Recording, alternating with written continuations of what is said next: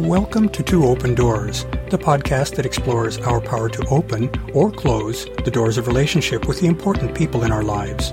We hope you'll learn from and share your wisdom with our community. Thanks for joining us. In episode 3, we explored the nature of human relationship and focused on how emotional relationships work. We noted that the developmental psychology framework provided by attachment theory gives us valuable clues about how we've learned to relate to others. In this episode, we dig further to unearth the four styles of childhood attachment and the corresponding four styles of adult attachment. Understanding our attachment style and history is an important part of our attaining the self knowledge that we discussed in episode 2 that also provides a foundation for the deeper dive that we'll be taking into learning how to connect deeply with the important people in our lives. So, what is attachment theory? We aren't born with the ability to relate to others. Infants don't have the self awareness that's needed for relationship. They don't even realize that there are others outside themselves. Infants need to learn how to relate. The ability to connect and interact with others in relationships is what's referred to as attachment. So, how do we learn to relate? Well, it seems sensible to think about the infant's earliest connection with another person, its main caregiver, usually its mother. That's the perspective that attachment theory takes. That theory was developed by psychiatrist John Bowlby in the 1950s and 1960s he proposed that healthy attachment, or mutual connection, between an infant and its caregiver was crucial for the infant's social and emotional development. In the 60s and 70s, psychologist Mary Ainsworth studied early interactions between infants and their mothers, providing much information that re- reinforced Bowlby's ideas. These days, the theory is well established and widely embraced, although some researchers note that many factors other than primary giver interactions also shape a child's developing attachment patterns. In Two Open Doors, we're interested in attachment theory because our adult ability to relate to others probably depends on how we learned to relate during our earlier years. And attachment theory squarely addresses the evolution of our attachment processes. How does attachment work? When a helpless infant expresses its needs, such as crying to be fed or changed, its caregiver can respond in one of four ways. The mother or caregiver may be present and attuned to the child, and she or he may respond by actively and effectively figuring out and filling those needs. For example, a mother may see that an infant is squirming and crying a while after feeding, prompting mom to conclude that the infant needs to be changed rather than fed or burped. She may then promptly and smilingly change the infant's diaper. As a second sort of interaction, the mother may usually be present when the child complains, but she or he may not respond effectively to satisfy the infant's needs. She or he may not be able to figure out what's being asked for, or may not care enough to respond promptly. As a consequence, in either case, the child's needs are not reliably and quickly met. A third possibility is that the caregiver is often away from the child or does not return to the child when it complains. When the caregiver does respond to the child, she or he may be effective in satisfying the infant's needs. However, the infant may learn that responses from the caregiver are unreliable. And the fourth possibility is that the caregiver's presence is not reliable and that even when the caregiver does respond, the child's needs may not be adequately met. In some admittedly pathological cases, when the caregiver does respond, she or he may just punish the child rather than satisfying its needs. Perhaps this is a young and inexperienced parent who is overwhelmed by the infant's noise. An infant in these circumstances may learn that not only is the caregiver unreliably available, but that she or he will probably not satisfy their needs and may even give them a cause to fear the caregiver. Infants in each of these four scenarios can develop a different form or style of attachment. Let's look at these styles.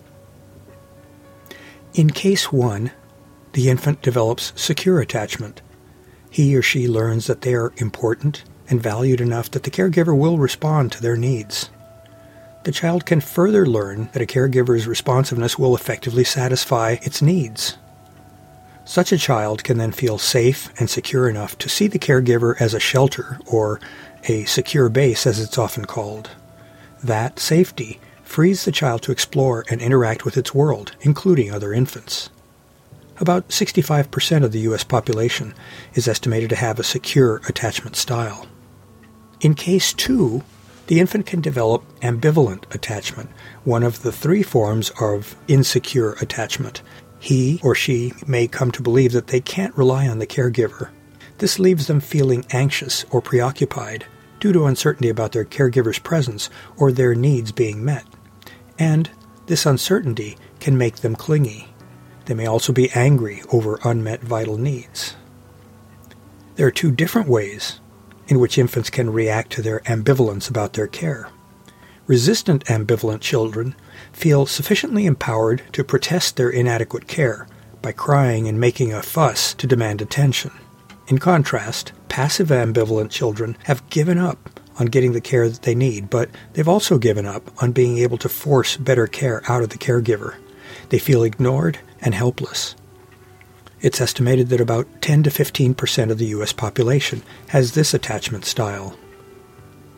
Case 3 describes avoidant attachment, the second of the three insecure attachment styles. Infants with this style have learned to expect little from their caregiver, who is either not reliably present or is inadequately responsive even if present. Such children tend to detach from their caregiver, perhaps in an effort to see to their own needs, which of course a child is incapable of doing.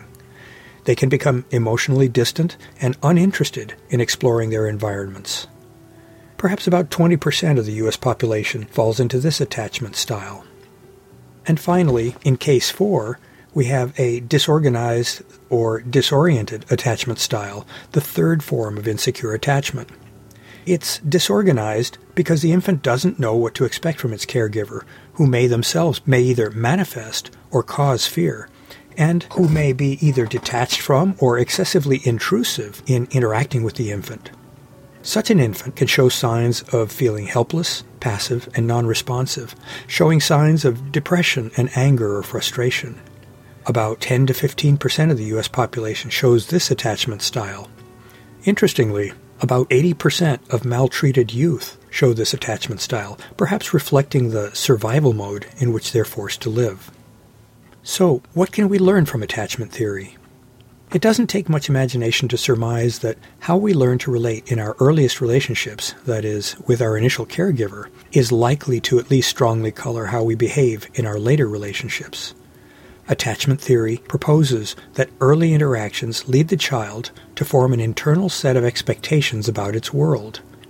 Is it a friendly and nurturing place, or is it a place of danger and deprivation? Are those we interact with likely to value and respect us, or disrespect and fail to value us? Can we trust others or not? These deeply internalized feelings and beliefs greatly affect how we behave in our later relationships. To take these thoughts a little bit further, it is the case that each of the childhood attachment styles has a corresponding adult attachment style. First, securely attached children evolve into a state of secure slash autonomous attachment as adults. Such adults have learned how to interact respectfully and mutually supportively with others. These adults also value the support and validation that attachment can provide.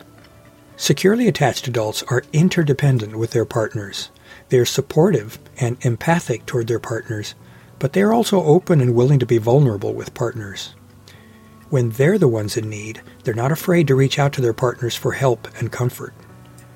With this sort of approach to partnering, there's a mutual feeling of support, acceptance, and welcoming. We've seen that there are two substyles of ambivalent attached children.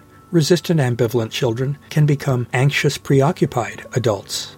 They may value the benefits of human connection through attachment, but they may also be trapped in or preoccupied by the past, including past relationship disappointments. They may also be angry, also perhaps due to past disappointments. Passive ambivalent children may become fearful avoidant adults. Such people tend to feel anxious, fearful and overwhelmed or helpless in their relationships, and their emotions can be moody or unstable. This can result in rocky relationships that are overshadowed by abandonment fears and in which sharing intimacy is difficult. Third, avoidant children can evolve into dismissive avoidant adults. Such people tend to show little interest in or valuing of the attachment that comes with a relationship. They tend to be aloof, detached, and withdrawn, and they can be rejecting of others. They can be emotionally unavailable, distant, and unreactive toward their partners. In their effort to maintain an illusion of independence, adults with this attachment style can end up being unable to participate in any real connections. And fourth, disorganized disoriented children can become unresolved slash disorganized adults. Such people tend to be focused on past traumas and have difficulty with establishing or navigating any adult relationships. What we can conclude from all of these considerations is that attachment matters, and attachment can change. Since we're interested in deep connections here in Two Open Doors, we ought to consider what attachment theory teaches us about our adult relationships. As we've already noted, childhood attachment styles have corresponding adult attachment styles.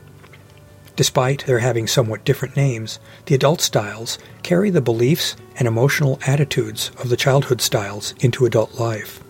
Trust or distrust, feeling valued or not, believing that our needs can be met or not. Those certainly carry over into our adult lives and they remain centrally relevant. This quick tour that we've just taken through attachment theory suggests that there's real value in our thinking about our own past and in how that may be shaping our present. At the same time, it's important to recognize that we're not predestined to approach our adult relationships in a particular way just because of our early attachment experiences. We can learn and we're capable of change if that's what we desire. The first step, though, is awareness. We can only change the things that we become aware of. If you'd like to dig deeper into attaining earned secure attachment as adults, there are many valuable and useful resources available online, as well as, of course, through well qualified mental health professionals. You can start by reading an informative and hope filled article that was published in the July 21, 2015 issue of Psychology Today. See the article Finding a Secure Base and Rewiring Your Personality by Hal Shorey, PhD. Where do we go from here? Two Open Doors is focused on deep human connection, what that is, and how to strive for it.